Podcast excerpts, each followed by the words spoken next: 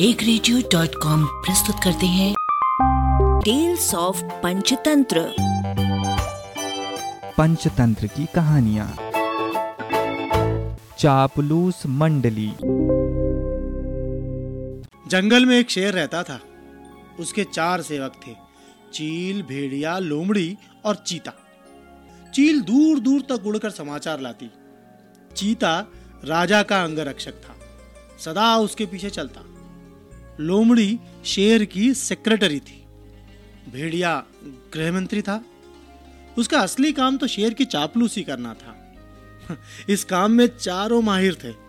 इसलिए जंगल के दूसरे जानवर उन्हें चापलूस मंडली कहकर पुकारते थे।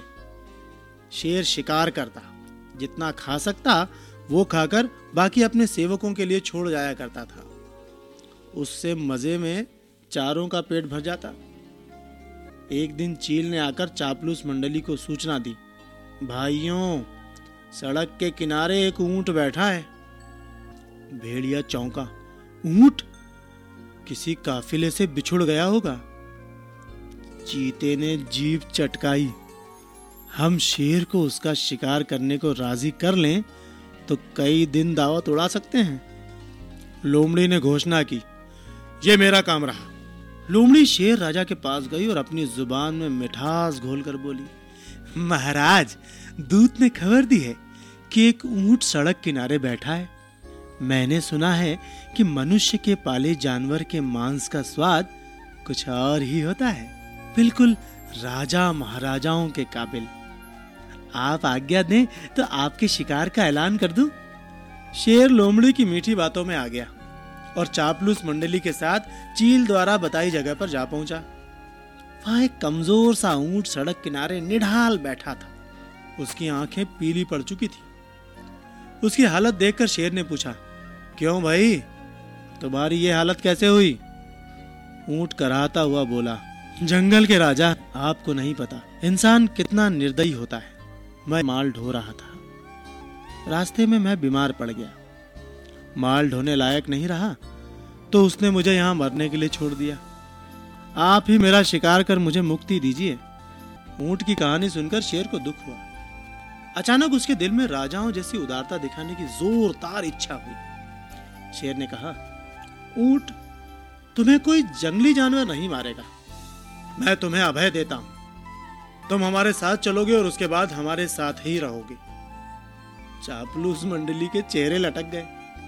बेड़ा फुसफुसाया, ठीक है, हम बाद में इसे मरवाने की कोई तरकीब निकाल लेंगे। फ़िलहाल शेर का आदेश मानने में ही भलाई है। इस प्रकार ऊँट उनके साथ जंगल में आया। कुछ ही दिनों में हरी घास खाने और आराम करने से वो स्वस्थ हो गया। शेर राजा के प्रति वो ऊँट बहुत कृतज्ञ हुआ। शेर को भी ऊँट का निस्वार्थ प्रेम और भोलापन भाने लगा। ऊँट के तगड़ा होने पर शेर की शाही सवारी ऊँट के ही आग्रह पर उसकी पीठ पर निकलने लगी। वो चारों को पीठ पर बिठा कर चलता। एक दिन चापलूस मंडली के आग्रह पर शेर ने हाथी पर हमला कर दिया। दुर्भाग्य से हाथी पागल निकला। शेर को उसने सूंड से उठाकर पटक दिया। शेर उठकर बच निकलने में सफल तो हो गया, पर उसे चोटें बहुत लगी। शेर लाचार होकर बैठ गया। शिकार कौन करता? कई दिन न शेर ने कुछ खाया और न सेवकों ने। कितने दिन भूखे रखा जा सकता है? लोमड़ी बोली, हद हो गई। हमारे पास एक मोटा ताज़ा ऊँट है और हम भूखे मर रहे हैं। चीते ने ठंडी सांस भरी। क्या करें? शेर ने उसे अभयदान जो दे रखा है। देखो तो ऊँट की पीठ का कुबड़ कितना बड़ा हो गया है। चर्बी ही चर्बी भरी है इसमें। भेड़िए के मुँह से लार टपकने लगी। ऊँट को मरवाने का यही मौका है। दिमाग लड़ाकर कोई तरकीब सोचो। लोमड़ी ने धूर्त स्वर में सूचना दी, तरकीब तो मैंने सोच रखी है, हमें एक नाटक करना पड़ेगा। सब लोमड़ी की तरकीब सुनने लगे।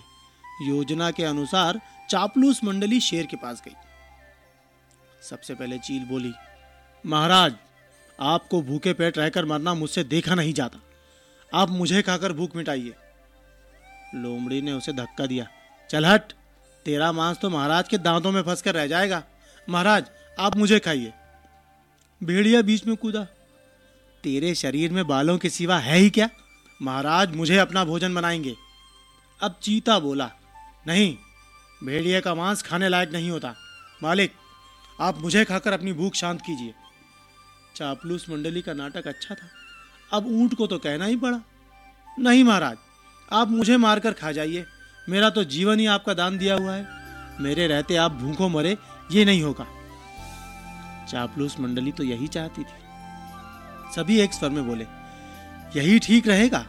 महाराज, अब तो ऊँट खुद ही कह रहा है। चीता बोला, महाराज, आपको संकोच हो तो हम इसे मार दें? चीता और भेड़िया एक साथ ऊँट पर टूट पड़े और ऊँट मारा गया। इस कहानी से हमें सीख मिलती है कि चापलूसों की दोस्ती हमेशा ही खतरनाक होती है। एक रेडियो।